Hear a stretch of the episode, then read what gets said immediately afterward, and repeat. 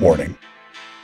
The following broadcast is not approved by your teacher, university, politician, or government. Side effects may include skepticism, better reasoning skills, liberty, peace, and an escape from the woke. Welcome to the show. I am your host, LB Muniz, and this is the Been Awake podcast for better sense making.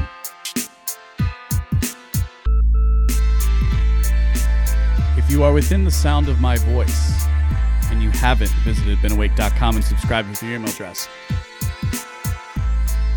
go do that right now, please. If you happen to look on YouTube at this episode and be like, huh, he's streaming this 24 hours past the premiere date, it's because I recorded yesterday with James Gentleman, the Blackbird podcast. That's out behind his paywall right now. And, uh, eh, you know, did, was doing chores the rest of the day and then just didn't, uh, didn't have it in me before a, a busy week of work to sit down and do another episode. So we're doing it today because I didn't want to go another day without giving you guys what you need. And of course, the reason why you come to this show is for better sense making. This is the Been Awake podcast for better sense making after all.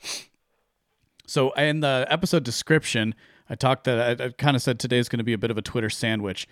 And so, because we're going to talk, we're going to start and end with some of the tweets that I sent out since my last episode, which you can find in my weekly Twitter round. And my, my weekly roundups are sent out via, um, are sent out via the uh, whatchamacallits, my Substack. You know that thing that the thing that you should sign up for if you listen to this and you haven't already.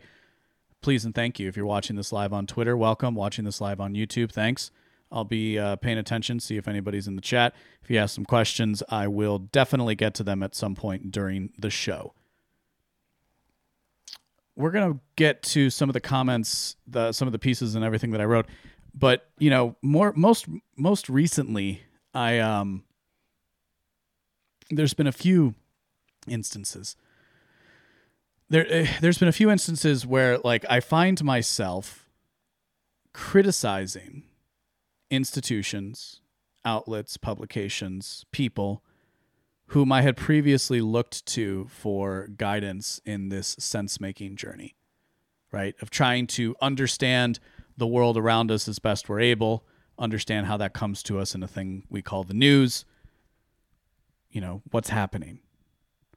And what's what I'd like to say before I get into any of the criticisms that I'll address in in the in throughout the show is that's not actually why I started uh, my outlet. Like I didn't really, I didn't really come into, I didn't, I didn't start beenawake.com to criticize the LPMC, the Libertarian Party Mises Caucus.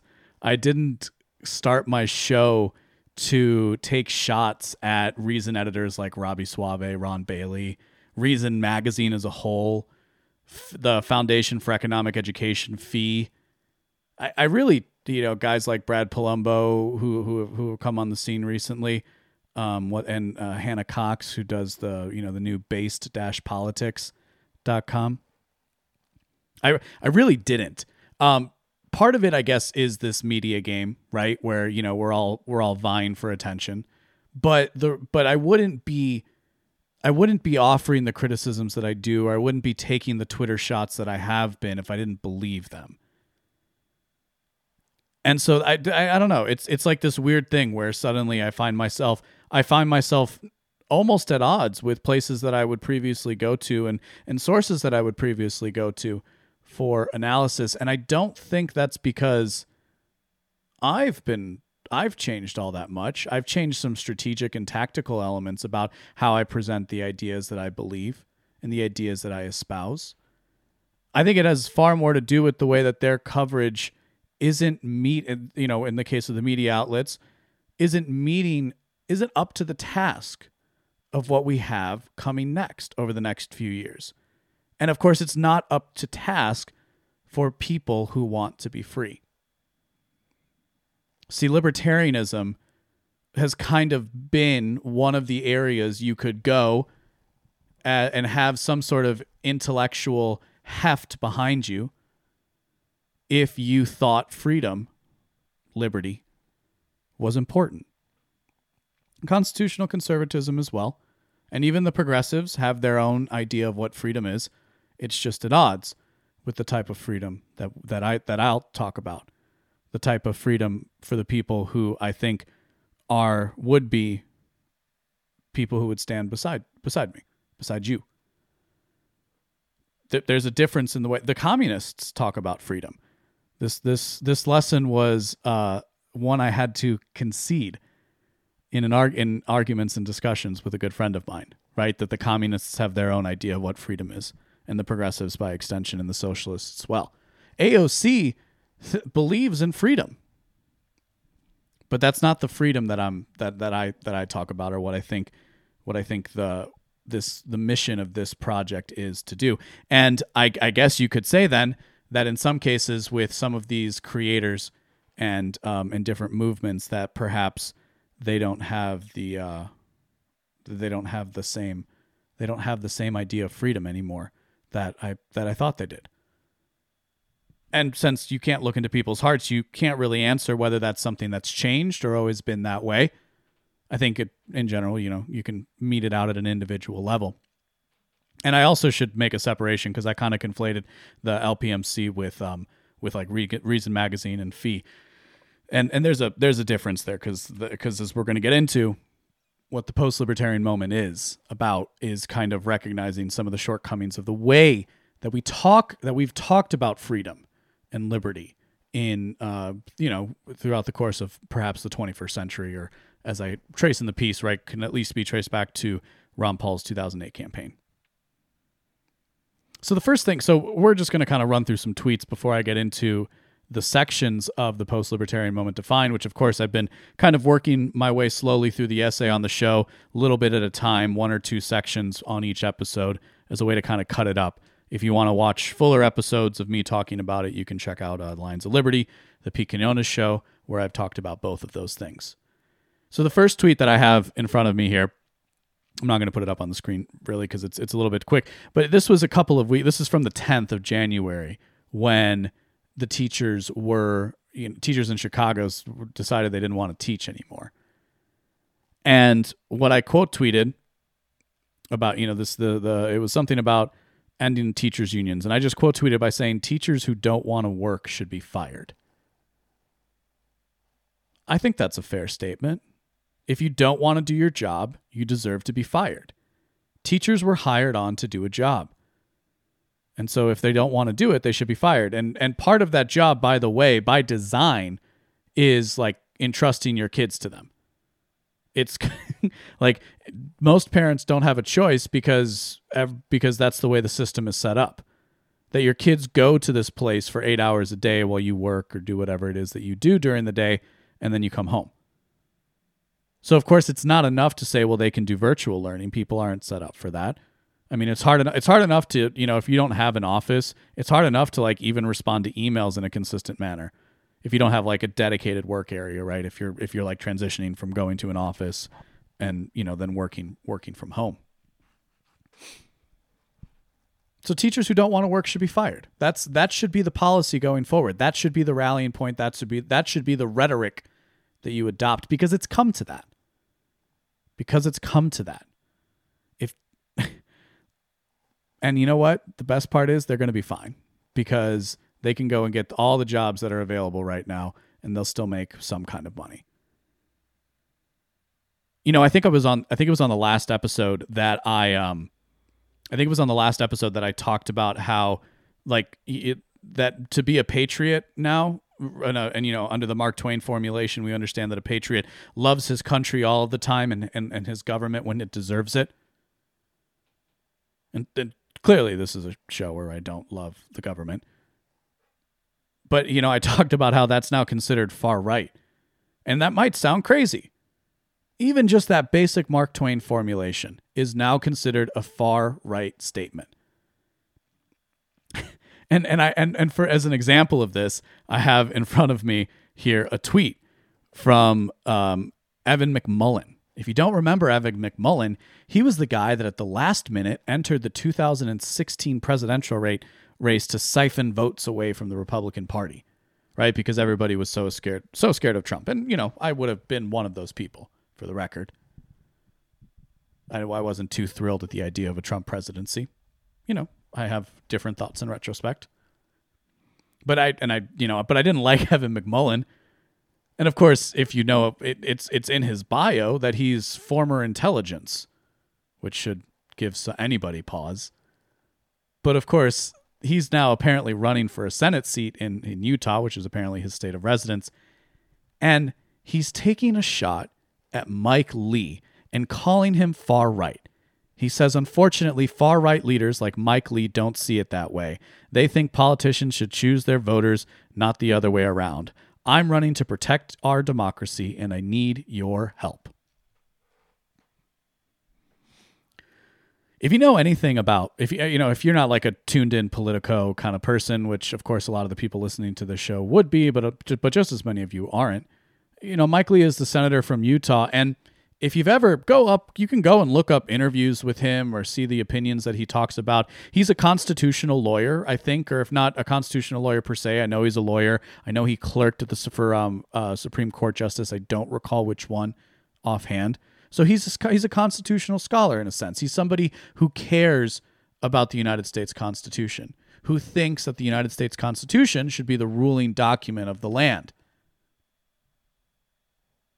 And he's very amiable, right? He's not somebody, you don't see him on TV getting into fights with various figures. And, and if you listen to him speak again, he just seems like a, he kind of just seems like a nice guy.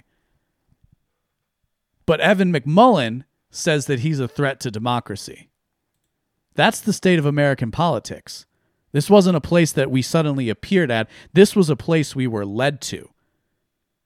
And isn't it interesting that somebody like Evan McMullin is still playing that role, calling some calling patriots far right? What does that mean?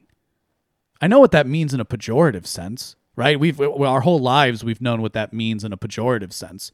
We know what that means to be an insult as an insult, which is of course what pejorative means in a negative sense. I wrote about in Conservative Stop Protesting at Applebee's that patriotism is considered far right.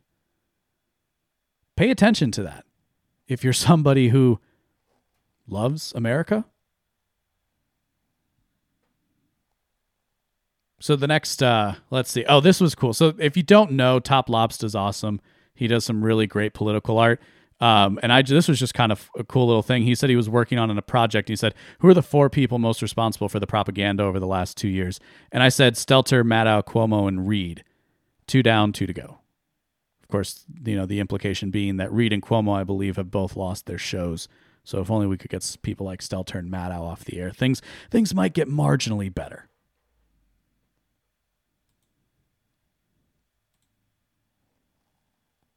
From the post libertarian moment defined this week, we are going to talk about what it is and why it happened. We're getting to the heart, by the way, of the essay. We're getting to the heart of where I see the issues being in this movement that I've considered myself a part of for a while now. And what it is. We are not discussing a movement of people. I am not discussing a movement of people. Oh, despite my despite my best efforts, it might turn into one. But we're talking about a moment. That moment occurs when, in the face of lockdowns, a libertarian sees dogmatic professions of faith and popular democratic political strategies as insufficient methods of stopping government and corporate tyranny. That is the post libertarian moment defined. So let's work our way. I'm going to spend some time. We're just going to try and break this down. I might repeat myself in the in the body of the essay, but I want to focus on the beginning part of this the post-libertarian moment to find because this is the thing. This is my contention. That moment occurs when in the face of lockdowns, a libertarian sees dogmatic professions of faith and popular democratic political strategies as insufficient methods of stopping government and corporate tyranny. See, we can't calibrate, we can't we can't interpret the world through the lens of authoritarian and libertarian on the two ends of the spectrum. We can't that's not the time. We don't live in those times anymore. Those aren't the bounds that we operate that that's not the out of bounds anymore. We've expanded beyond that. We're now basically in the realm of tyranny versus order, or tyranny versus peace, if you will. Because make no mistake, there's a war afoot. Despite whatever's going to happen in, in Russia and in Ukraine, there's there's there's a war afoot. Listen to listen to Donald Trump and President Biden. They both say the same thing. We've been at war since 2020. We've been at war with this virus. It's what they tell us. So, in the face of lockdowns, the lockdowns that were imposed in 2020 are it is the catalyzing effect. That is the thing that should have woken you up if it, it at, at the time. So when in the face of lockdowns you realize you can't just yell taxation is theft and hope everybody agrees with you. Listen, I have a I have a taxation is theft pillow on my couch. Like, you know, it was it was given to me as a gift. I like it. It's fun. It's probably it'll be somewhere in my house for the foreseeable future. So it's not like I don't like the phrase. But in the face of lockdowns and people complying with the lockdowns more importantly, to think that just saying, well, you know, taxation is theft or the government is bad or this would all this would all work itself out if we had a libertarian order. This academic discussion is insufficient. It's not going to win people over. In the second place, popular democratic political strategies. Now, that is a little bit clunky, and that's by design. A popular Democratic political strategy relies on winning over the majority of people. And majority of people, in terms of the United States at a national level, is, you know, if we're going to take the population at large, it's somewhere over 160 million. If we're going to take, you know, I think the number of votes that are actually cast, whatever that number would be. See, we've seen, and I've, I've written this. This has been written about at beenawake.com. You can go and find the article. The the headline might come to me as we sit here. But I, but what I, I tried to do. Oh, is liberty popular? Is the name of the article, and is and in is liberty popular? I just point something. I point out a couple of data points that happened recently that show large scale democratic political action isn't going to be the avenue forward. Not to say you can ignore it not to say you shouldn't pay attention to the people that the major parties are putting up for those positions. Not to say there's no use in primarying certain people. That's not what I'm saying. But in or but for but for what we're trying to do, the libertarians of the world that I've considered myself a part of for a long time now. But for what we're trying to do, a popular democratic political strategy is not a good idea to the extent that it works, you're going to need some help. And specifically, this would be running somebody on the LP ticket, just on the precisely for running a libertarian in 2024. It's insufficient to stopping government and corporate tyranny. Not to say it won't have a small effect. Not to say people's minds won't change. But if we look at recent elections, we see that Governor Newsom Newsom was reelected in California despite all the horrible things he did to the California people. Justin Trudeau in Canada was reelected without any kind of changes in his parliament. I think it was like one or two seat one or two seats actually changed hands in the parliamentary elections and the People's Party of Canada, Maxime Bernier, who, you know, by all has done the yeoman's work of trying to build a political party in a Westminster model. And by the way, that's an important distinction if we're talking about it from a political science perspective. There is an important distinction between a third party in a Westminster system and in a repu- in the system of a republic in a winner take all like we have in the United States. It's basic politics. You know, if you're a libertarian, you just pretend that doesn't exist. I know I did. But so Justin Trudeau is still the prime minister of Canada. Gavin Newsom is still the governor of California. I have hope for the for the record. I have hope for the um, for the House of Representatives, But you see, the House of Representatives isn't done at a statewide level.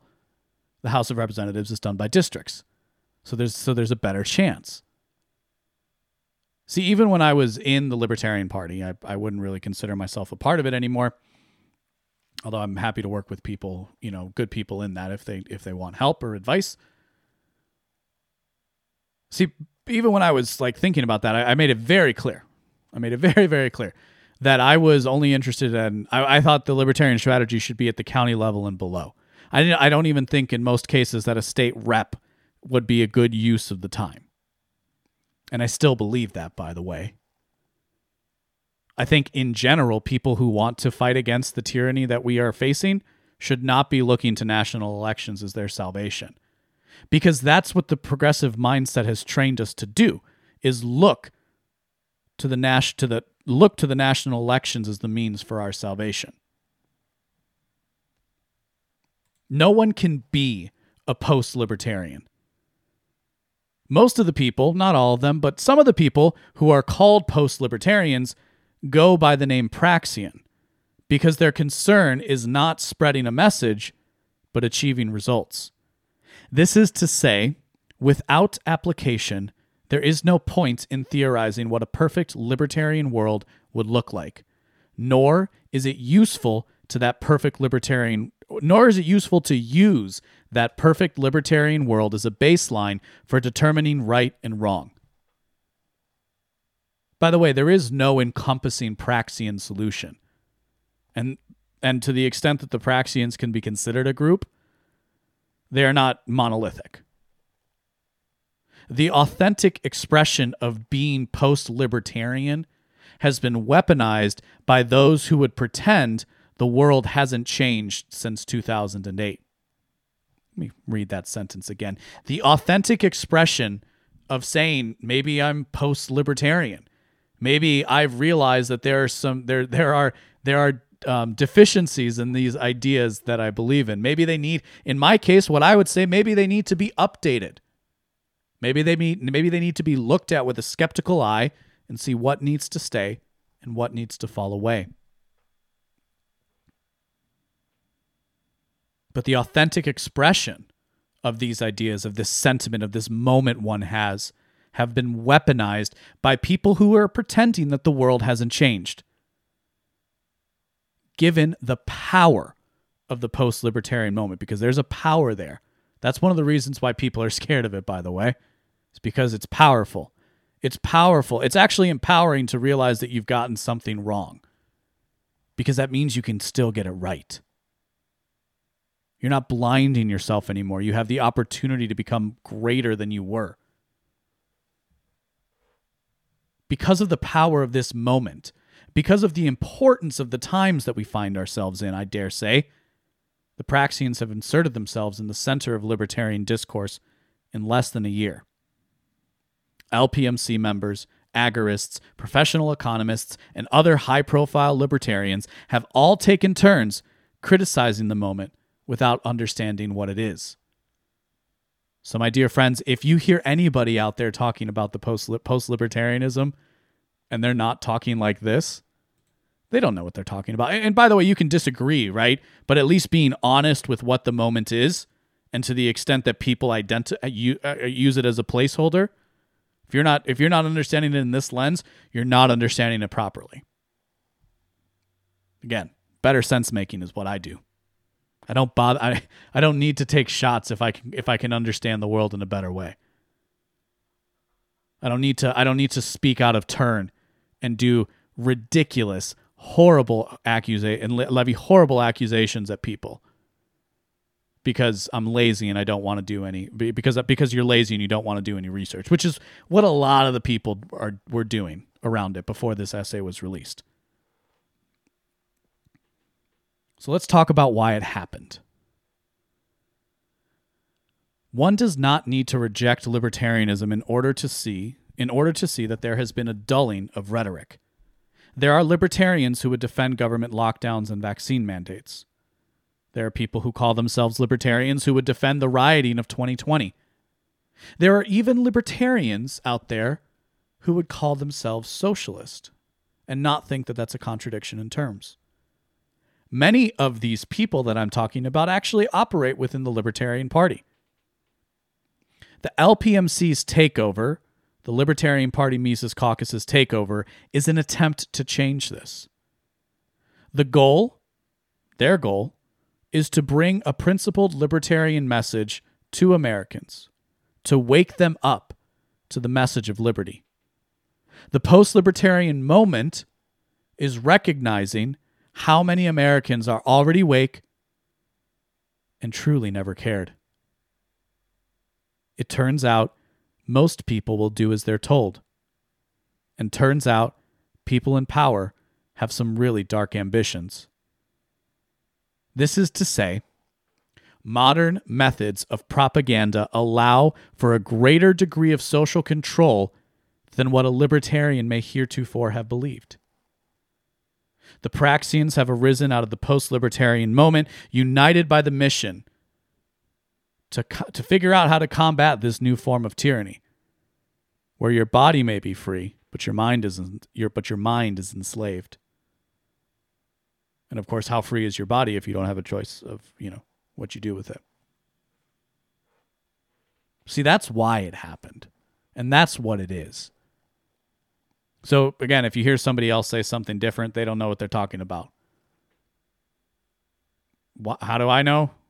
I guess because I was actually talking to people and I was willing to understand a position different from myself. And that's how I find myself in the position I am now, by the way, is just remaining open to new ideas and following and following the logic where it takes me.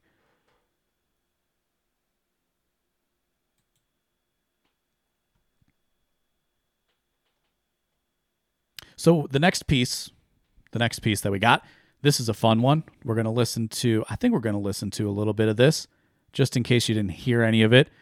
Um I probably should have put this up beforehand.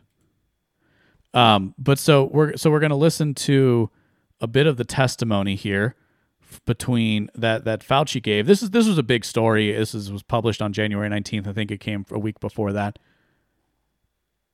If you want me to do more current event like as it happens, then please go to beenawake.com slash donate.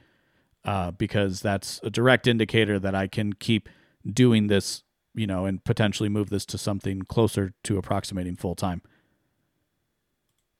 So the I'm just pulling up. I'm trying to find the right part here. So the, uh, the following exchange, and in the piece, I actually transcribe it for you. So if you don't want to, uh, if you don't want to listen to it, you can actually read it out. And it's of course it's good. It's good to have that stuff as a reference. That's one of the reasons why I like doing it, because it's it's like something that can come in handy for me in the future. So this is almost an eight minute. This is an eight minute segment that we're about to play, but we're only going to play a little bit towards the end here.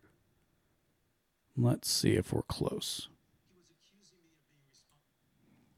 Why is that not coming through the right thing? I actually just upgraded to Windows 11, by the way. So if we're if you're wondering why I'm being a little boomerific right now, there we go. Responsible for the death of five four. Him to be able to respond, please do. So taking down by these Here we go. two is he said in front of this committee. Do you think your takedown of I was prom- all the One more time. Here we he go. Personally attacked me, and with absolutely not a shred of evidence of anything you say. So I would like to make something clear to the committee. He's doing this for political reasons.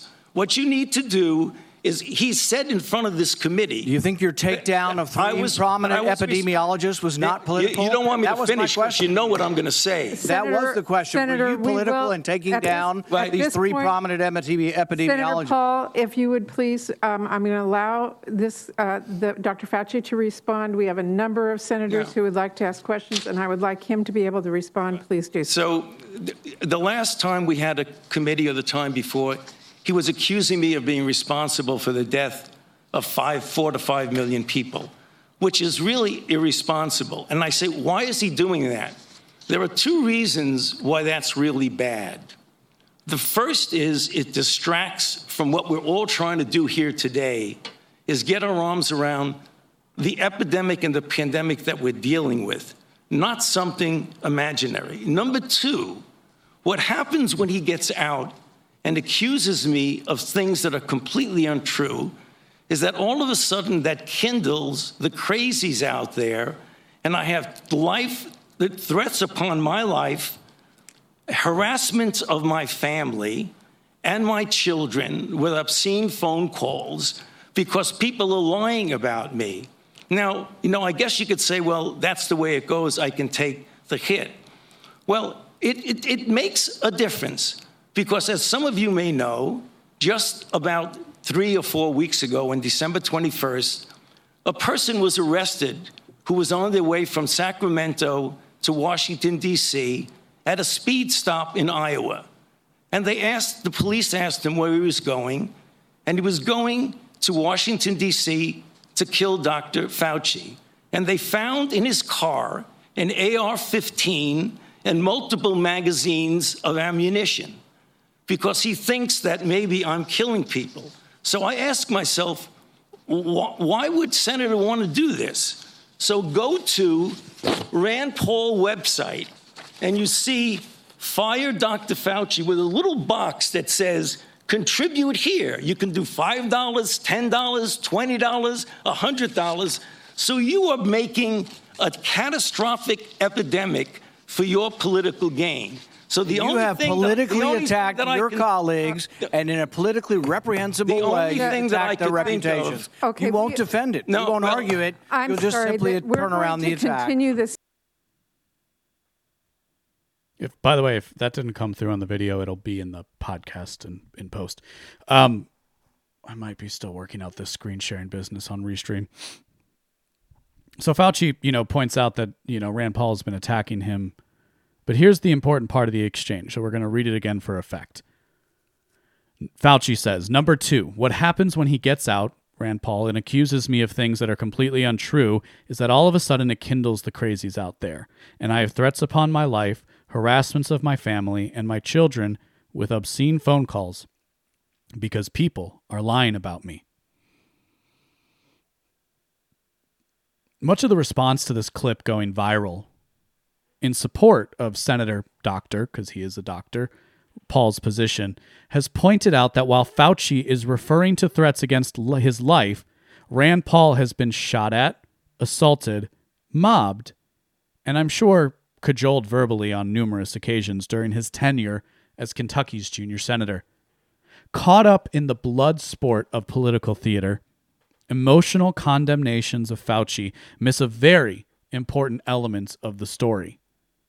See, when I tweeted this out, I included the um, I included the commentary of of you know some podcasters, media personalities think that Fauci is finished, and nobody will be happier than I if the guy actually gets what's coming to him.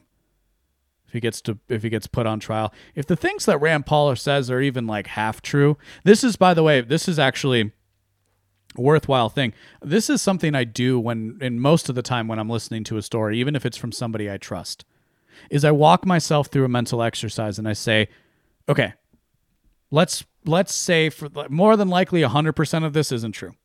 Right? Cuz 100% of anything like cuz it's almost impossible to get 100% on anything in in reality, right? Yeah, okay, I guess like a simple math test or something, but you understand that's not what we're talking about, especially when we're dealing with complex social phenomena. Maybe that's a better way of putting it. And under the under the category of complex social phenomena, it is rare that you achieve 100% in any in any sort of way. So to the extent that somebody is speaking at one point in time, um 100% of the things that they say might not be true. Now, you know, for this show it's 99.99%, right? So, you know, that's pretty cool. but in the especially in the case of political rhetoric, right? We can understand this. So what I say, what I put the frame I put myself in is I say, okay, what if 20%, 80-20 rule. Let's keep it simple. What if 20% of what this person is saying is true? And what if it's like the only like what if it's the worst 20%? Or what if it's the like not so bad 20%? And so if what Rand Paul is alleging no medical advice here by the way. I don't do that. I'm not a medical professional. I am merely a sense maker trying to help people understand the news better. hearing, we Yeah. have a number if what Rand Paul, as a doctor and as a senator and as somebody whose job it is to look and oversee these things, if he's finding a money trail, let's say, that starts with Fauci and ends where this virus was developed, if the type of funding that was around it supported the research that made something like this more dangerous, let's say 20%. Say if that's the only part. Forget the other stuff. Forget forget any intentionality. Forget any like larger plans around like I don't know, CEPI or other, you know, initiatives that try to get people vaccinated. Nothing wrong with that.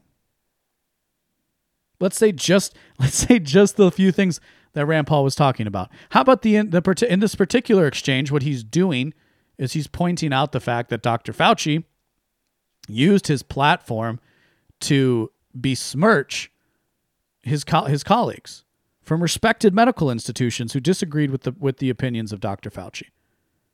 And of course, in many respects, given that he's a member of the 1%, right, highest government paid employee, top 1% of wage earners, given that he's part of the 1%, you know, maybe we should put a little more scrutiny on somebody like Fauci. And certainly it can be said that we are living under the um, we are living under his decisions in many respects. He's he's he's had a central role throughout all of this. Oh, and you can obfuscate and you can point to things like the CDC and the FDA as he'll do on multiple points in time, but that doesn't change the fact that if that when there is a face for the government response, it is his. So if you get caught up in the blood sport, and by the way, I understand that. It's not that I don't feel that myself. Right? It's not that I don't feel that blood sport of, yeah, get him, Rand. Rhetorically take down his arguments and show him for the fraud that he is. Of course, I understand that. Of course, I feel that. I'm just trying to go deeper with this article so that you can understand what's actually taking place. So, to understand the deeper level of this exchange, you must take into account three things. There is a symbolic ref- element to all political rhetoric. Number two, Dr. Fauci's response was prepared in advance. He didn't come up with that off on the fly. He had the piece of paper ready to go. This was a prepared response to Dr. Paul's questioning. So, number one, there is a symbolic element in all political rhetoric. Number two, Dr. Fauci's response was prepared in advance, which means that there was some forethought as to what was said. And number three, most importantly, Dr. Fauci's response had the intended effect. The thing that connects these three points together is victim morality. As I've written about previously, if we take that being a victim has achieved a high moral status and taking offense at minor slights is encouraged, we can infer, or perhaps deduce, that playing the victim, whether accurate or not, so whether you're whether you are a victim or not, playing the victim can give one status. Being a victim, therefore, has a currency in certain social circles the way going to Harvard might or being a Freemason or a part of some other or, or a part of another fraternal organization. By playing victim in this hearing, Fauci gives us an insight into the psychology at play. Rather than address Senator Paul's line of questioning directly, he, employ, he deploys the tactic of playing victim to the committee and, by extension, the American people. Now, before I get into the formula for playing the victim. It it is important to point out that this is hijacking a very natural and in many cases virtuous way to act in the world. Because of course if we look at the grand scope of human history, most humans can be considered a victim. And even in today, somebody is going to be victimized at one point in time or another maybe that is you know maybe maybe you're the victim of an icicle that falls on your car and like ruins it so you can't get to work maybe you're a victim of a far more serious crime that somebody else perpetrates on you but of course it is good to treat somebody who has been victimized carefully, with respect, and in many instances to try and right the wrong. Again, this is this is the way I would look at it. So we have to understand that this victim morality, it's not that the it's not that like the fact that victims exist are the problem here. This is an this is a mind pathogen. This is hijacking your natural sense making ability. Right? If somebody seems if somebody's getting into a fight at a bar and like the one dude is six foot and the other guy is five foot, people aren't going to be too keen on the six foot guy just beating up the five foot guy. It's kind of it's this natural it's this natural thing that we have within us. I was, you know, I was reading in um Bret Weinstein and Heather Heying's new book, you know, the idea of theory of mind and that fairness is actually a part of that. And again, fairness is one of these other things that the progressives talk about. It's another thing that's been pathologized. It's, it's hijacked your natural your natural sense making in that respect.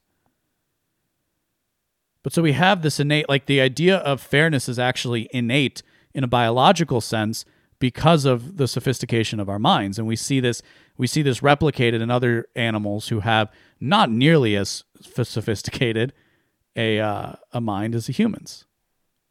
Even in like monkeys you can see this in other animals as well. So so that's so that's an important point to make by the way because dealing in absolutes well only a sith deals in absolutes huh? But like dealing in absolutes in this in this regard is kind of how you, is, is sloppy thinking in my book. It's just sloppy thinking. So the so the formula follows this basic form.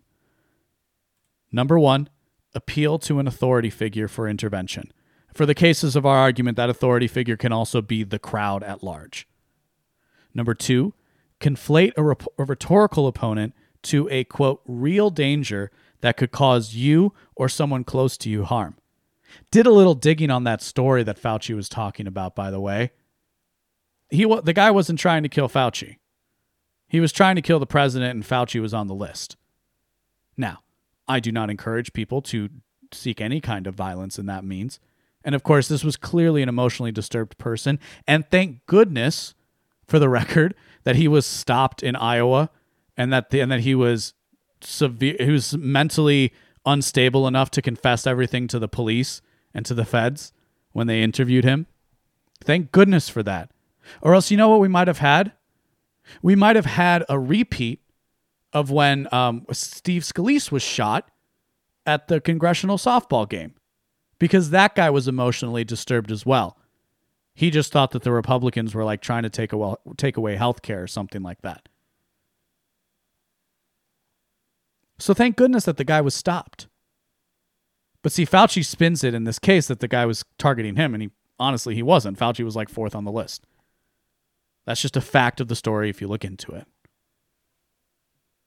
But you have to share an anecdote, an anecdote personalizing the narrative, which is why he did that in the way that he did. That's step three. And of course, step four is condemning the opponent for benefiting from something that could cause you or someone close to you harm. So Fauci's a political operative. He operates in high levels of the government. He understands the game. You don't get to that level of bureaucracy without having some kind of ambition to you. So he knows very well what he's doing. So he's trying to draw the conflation in the minds of his followers that Rand Paul literally is calling for Fauci to be killed, which of course Rand Paul would never do. Because you know he was assaulted and that's kind of it's kind of like talking about something you don't know anything about. And when you do know something about it you really aren't going to you really aren't going to say things like that to people. Now there are variations to this form that i just went through but if you pay attention the structure of the response will you, the, your, when you pay attention to the structure of the response you'll notice that this is deployed in all kinds of media spats, in all kinds of social interactions. See, growing up, my parents called this tattling, but today it represents a legitimate means of discrediting your opponent. So, what does this mean? It's important to understand that for the supporters of Dr. Fauci, the exchange that we just listened to was a win for Fauci. This is because in politics, the moral edge goes to the person you already agree with. That's what happens in political conversations. The moral edge goes to the person that you already agree with. To reiterate a point I made before, it's also important to understand that there are victims in the world, and naturally we want to help them. The victim morality, however, is not virtuous. To borrow a phrase from Gad Saad, victim morality is an idea pathogen. It takes a virtuous impulse and warps it to serve its own political end. Let me provide some evidence to, so that you can understand how this is being cut. Because if you're, if you like, more than likely, if you listen to the show, you are inclined to agree with Rand Paul. Because I don't really market this show to an audience that wouldn't. Right? So, like, you know, if you're here, thank you. Actually, really appreciate it if you listen and you don't and you're not so inclined. And I hope, I hope this, I hope the tone that I'm taking is such that you can understand what I'm trying to say. So, in MSNBC coverage, who is always a great place to go for corporate left progressivism, the headline reads Anthony Fauci tries turning the tables on Rand Paul. The sub, excuse me, the subheader Rand Paul usually tries to put Fauci on the defensive. At their latest encounter, the infectious disease expert tried turning the table. The entire piece at MSNBC is designed to discredit Senator Paul and build up Dr. Fauci. As the piece says, quote, instead of waiting for the senator to push new nonsense, Fauci seemed to go on the offensive yesterday, end quote. You might say an opinion piece on MSNBC is going to always be slanted in favor of Fauci, and that's a fair point. That's why I chose it. But NBC, the National Broadcasting Corporation, by contrast, has reporting. And that reporting is supposed to be neutral. Right? This is the lie that they feed us, but let's play let's play along for the sake of illuminating a point. And yet, even though NBC is supposed to be the neutral reporting, right? This isn't an opinion piece that I'm about to read from. The headline is far more brazen if you think about it. The headline for NBC Fauci says Senator Paul's attacks, quote, kindle the crazies who have threatened his life. Subheader In a separate, tense exchange, Fauci was heard on a hot mic calling a GOP senator a moron. So what they do is they actually combine uh, they combine two stories into one, which is popular in these sorts of things. This headline in particular, but the one before as well, is a clear example of Michael Malice's formulation about how the corporate press is often accurate without being truthful. As the unbiased reporting states, in July, Paul implied that Fauci had previously lied to Congress and was aware of what the lab in Wuhan, China was doing with grant money that came from the NIH. Now, if you're if you're just listening and you weren't reading this like I was and trying to put a story together, you probably missed that last line and the and the massive amounts of mental gymnastics that went into it.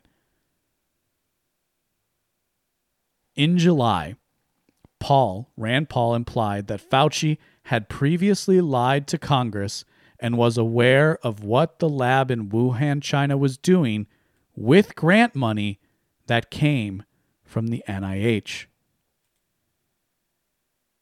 The sentence admits that the NIH funded the Wuhan Institute of Virology, that Dr. Fauci was in charge of giving out the money, but that it would be ridiculous to assume Dr. Fauci would have any idea of the work being done there. Here's the point it's easy to get lost in the argument for your side. It might seem crazy that somebody could still support Dr. Fauci after all this time, but people do. I enjoy these exchanges between Rand Paul and Anthony Fauci as much as the next political commentator, but I try not to get caught up in a political moment filled with charged rhetoric. This is political theater, and I'm there to enjoy the show. You will enjoy the show too more, at least my from my position, if you stop seeing the show or watching the show and start seeing the production. That's what that's that's the kind of analysis that I'm interested in engaging in. Not just giving you some warmed over rhetoric that makes you feel justified, and you are justified to feel the way, like to be upset that people like Fauci are in charge. It's not the point.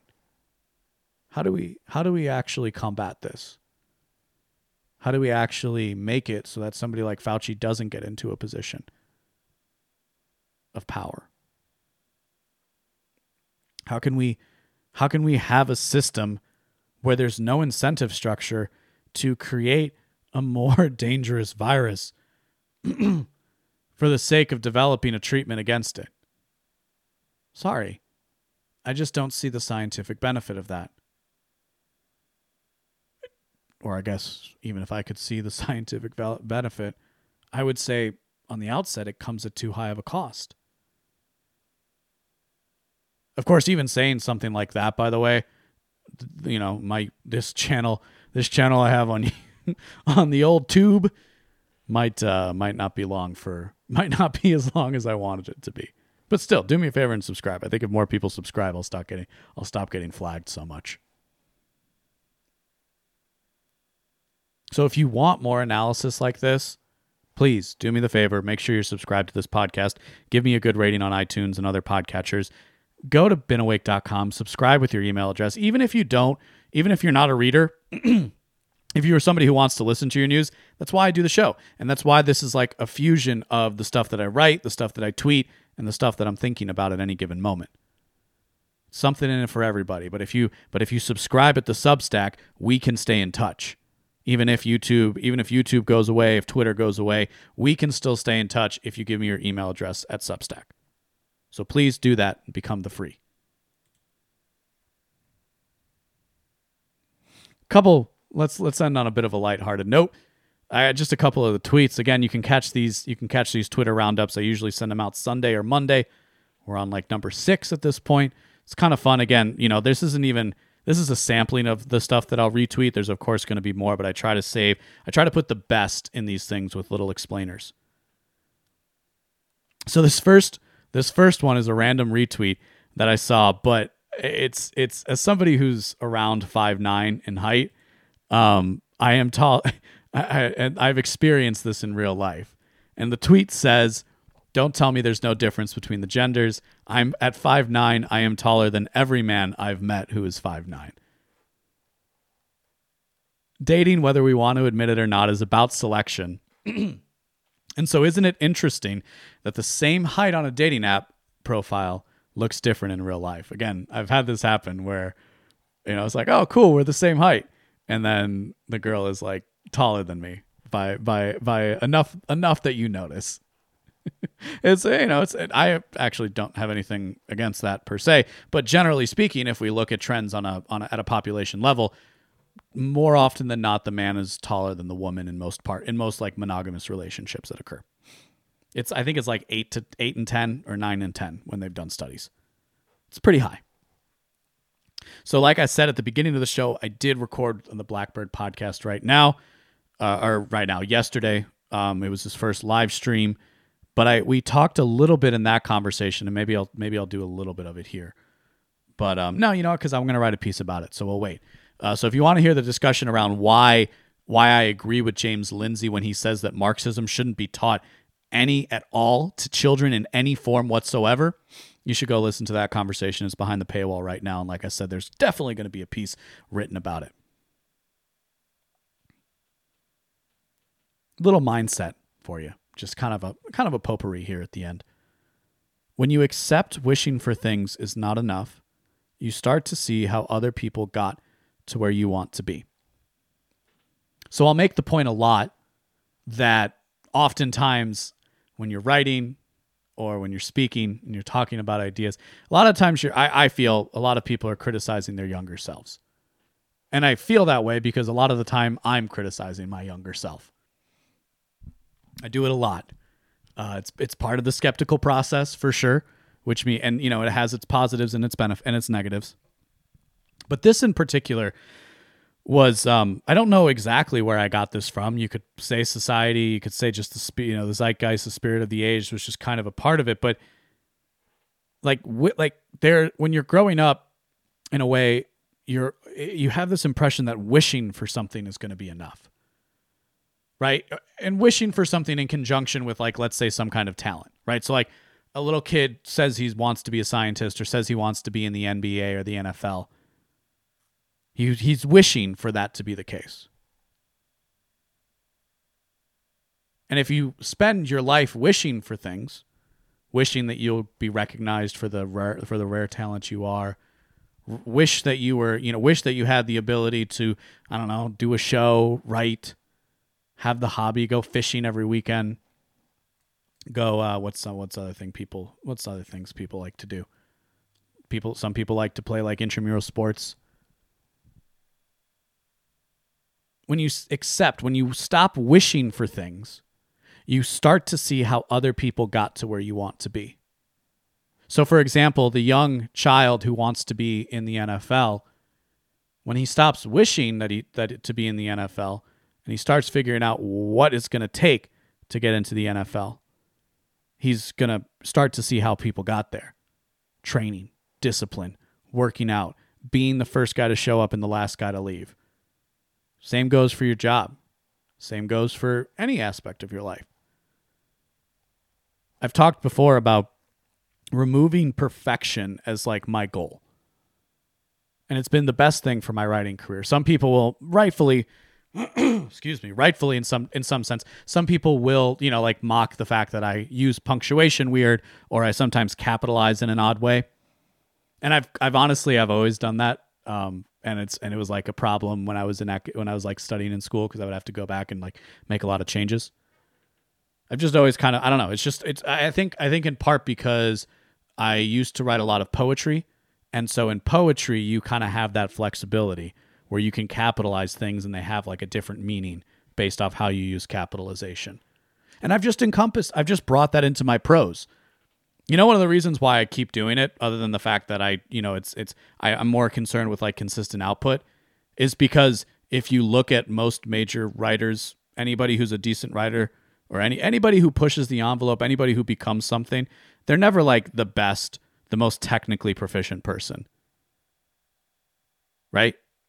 So like, you know, in fact, the the the eccentricities are one of the things that um, you know, kind of make make you different in in, in respect. Now, that's not to say. Now, what I did do was I did stop writing in like super complex language, and that's been a boon to my writing career as well. But this fits into the idea of perfection because in in school, the impression, or at least you know, rightfully or wrongfully, this is was, there was always so much stress and anxiety about putting a paper together, so I would procrastinate. And then, you know, like I would try and put it together at the last minute in the best way possible. And, you know, in, in general, it would work. But I think because, you know, you're turning it in for a grade, for that final grade in many cases. I think when you're turning it in like that, you know, there's this there is this uh, desire for it to be as perfect as it can be. And if so, therefore, if you think that everything in your life has to be done perfectly as a, as a consequence of this, and again, I would say personally, I, I, I experienced this with writing. I had to cut that out. I had to replace consistency. I had to replace that idea of perfection with the idea of consistency. Because if I'm consistent, people will forgive the mistakes. It's a lesson I wish I had learned a long, longer, long, long before I actually learned it. Because I really didn't learn it until I started this project. But you know, so just yeah, again, little mindset, news, philosophy, mindset. Those are the three things that I try to do here at beenawake.com. So I've been taking shots on Twitter and elsewhere. Kind of, I think I talked about this. I did talk about this in the beginning of this episode at the new based-politics.com for a few reasons. This aesthetic, my aesthetic critique of the fact that based-politics just looks awful as a domain name isn't substantive, but honestly, the entire concept here is dull. Not because either of them are bad writers or uninteresting, but because of their determination to remake something they know nothing about. The reality is, going after larger creators helps my project grow, and it just so happens I get really annoyed by corporate libertarian types these days because they have no incentive to push ideas. And there's seemingly no incentive to even recognize what the people, you know, us us unwashed masses in the libertarian movement think.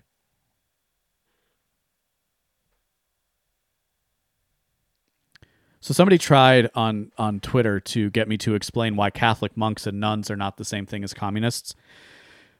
As you can see, I call it in the tweet communist apologetics. So this guy, I think I'm actually going to open this just for the sake of it. I, I had to mute him because I had to mute him because I because this is exactly the kind of engagement that I would fall victim to at one point in time. Um, so we need to unmute this real quick. Alrighty. So this is this is additional. You know, this is something that Andrew from Popular Liberty sent out at GOP Mises, and he says teaching CRT in kids is child abuse and should be criminally prosecuted. We wholeheartedly endorse legislation to that effect. Yeah, I would agree. That's the political message, people. Don't like it? Get out of politics because you're not up for the because because get out of politics, do something beautiful in the world because politics is a dirty business. So the guy responds, You guys obviously are not libertarians if you're calling for locking people up based on what they teach. To which GOP Mises replies, If you're unwilling to prosecute child abuse, then you're as much an enemy as the communists. Wait until you find out how we feel about them. And there's a meme. So the reply is a question How is it child abuse? Did you know nuns and monks are communists? Vow of poverty, shared belongings, no private property. So this person in particular, his handle, includes the year 1968. So I'm going to make an assumption that that's when he was born. And to an extent, I can't blame somebody who was born in 1968 for having a really cringe opinion on what communism is and what that looks like. So what I responded to him is saying that by by saying that nuns and monks are communists, he's committing blasphemy. Yeah, I'm just kind of again. If you guys if if you haven't heard me say it before, I'll say it here again. I treat Twitter like WWE.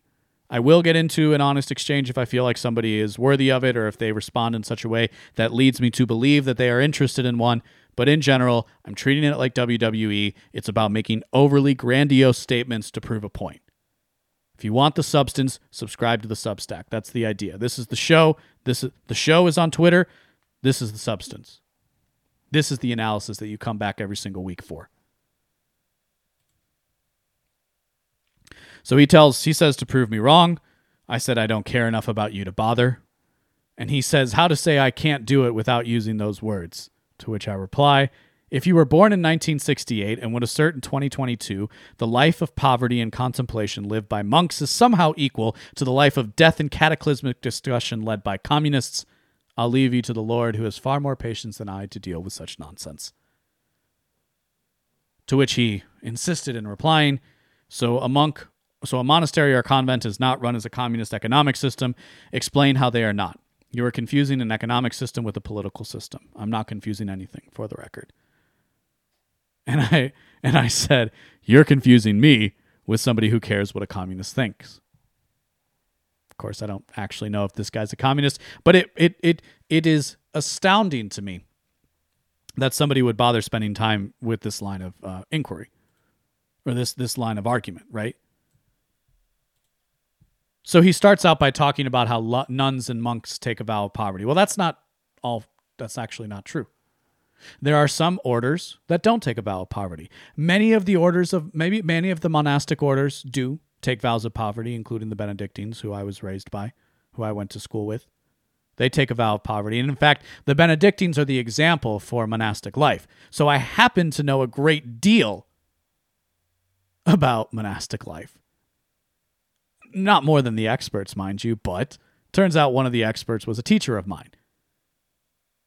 So the common own see it's so it's not actually the case that they don't have private property or that things are held in. It is the case that things are held in common ownership in the monastery, but depending on what what uh, order you are with, there are varying degrees of that.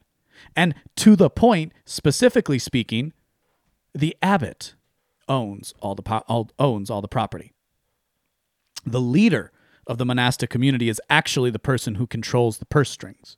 And in many cases now isn't doesn't control all the purse strings because there is an institution behind these monastic orders to make sure that they can still operate. Because of course, the people who are out there trying to live a contemplative life usually have to rely on other people making money to make that happen. And that's, by the way, a good thing. That's how, that's in effect how things are supposed to work. So, no, the monastery and the convents are not run as communist economic systems because most monasteries and convents have a business model. The business model of the Benedictines is ora et labora, work and prayer. These are the ones that are the closest to what this guy is claiming is communism, and it's not. They have a thriving business. And, and generally speaking, there's a few different businesses. They get into some kind of farming, usually there's some kind of teaching involved, or, you know, like brewing. Those are three very common businesses that monastic orders will involve themselves with. So you see, none of that is communist. None of that is communist culturally. None of that is communist economically. You dolt.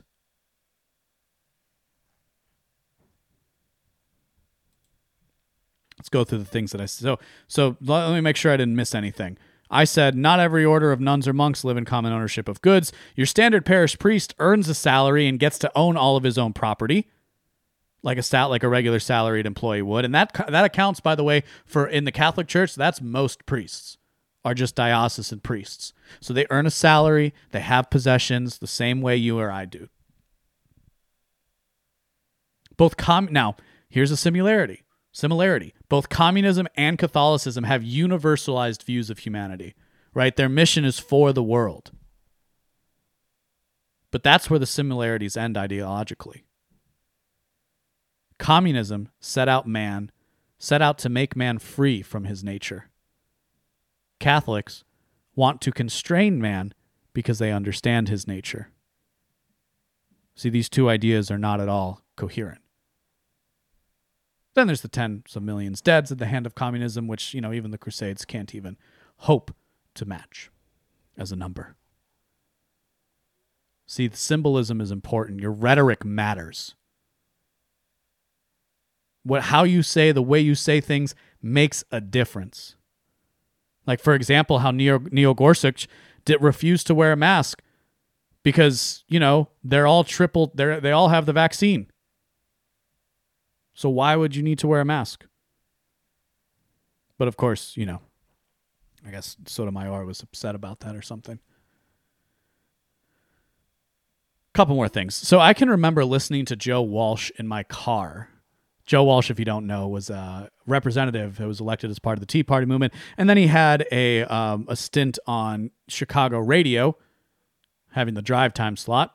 So I would listen to him and I actually got to meet him a couple of times. So it's been strange to watch him completely transform from a Tea Party patriot into a cringy apologist for patriotism. So Joe Walsh says, as a white guy who loves this country, that this country needs to have an honest, tough conversation about race. And it's time for us white Americans to do more listening and to feel uncomfortable driving the speed limit, am I right? Conservatives or progressives driving the speed limit.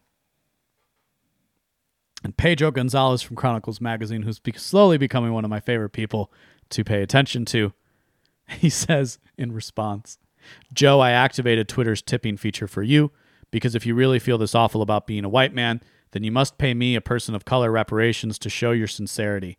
I'll even send you a receipt so you can show your friends how pathetic you are. We live in a country where the NYPD are arresting children in a museum because they didn't show their papers. We live in a country where Re- Reason Magazine, a libertarian outlet, doesn't question government data. We live in a country where the president says the world must be vaccinated. It's not enough to vaccinate 340 million people in the United States. Like I said at the beginning, people, this is, I mean, going after progressives, going after the president, going, you know, holding holding truth to power or holding power to account. Because uh, what's the formulation? The formulation is speaking truth to power. As skeptics here, we really should stay away from that kind of rhetoric. But holding power to account is one of the is is why I wanted to start writing. Giving you a better way to view the news cycle is another. So as long as you'll keep tuning in and sharing the show and letting your friends and family know what the, what this is about, I'll be here passing out that better sense making. Go follow me on Twitter at BLB Muniz.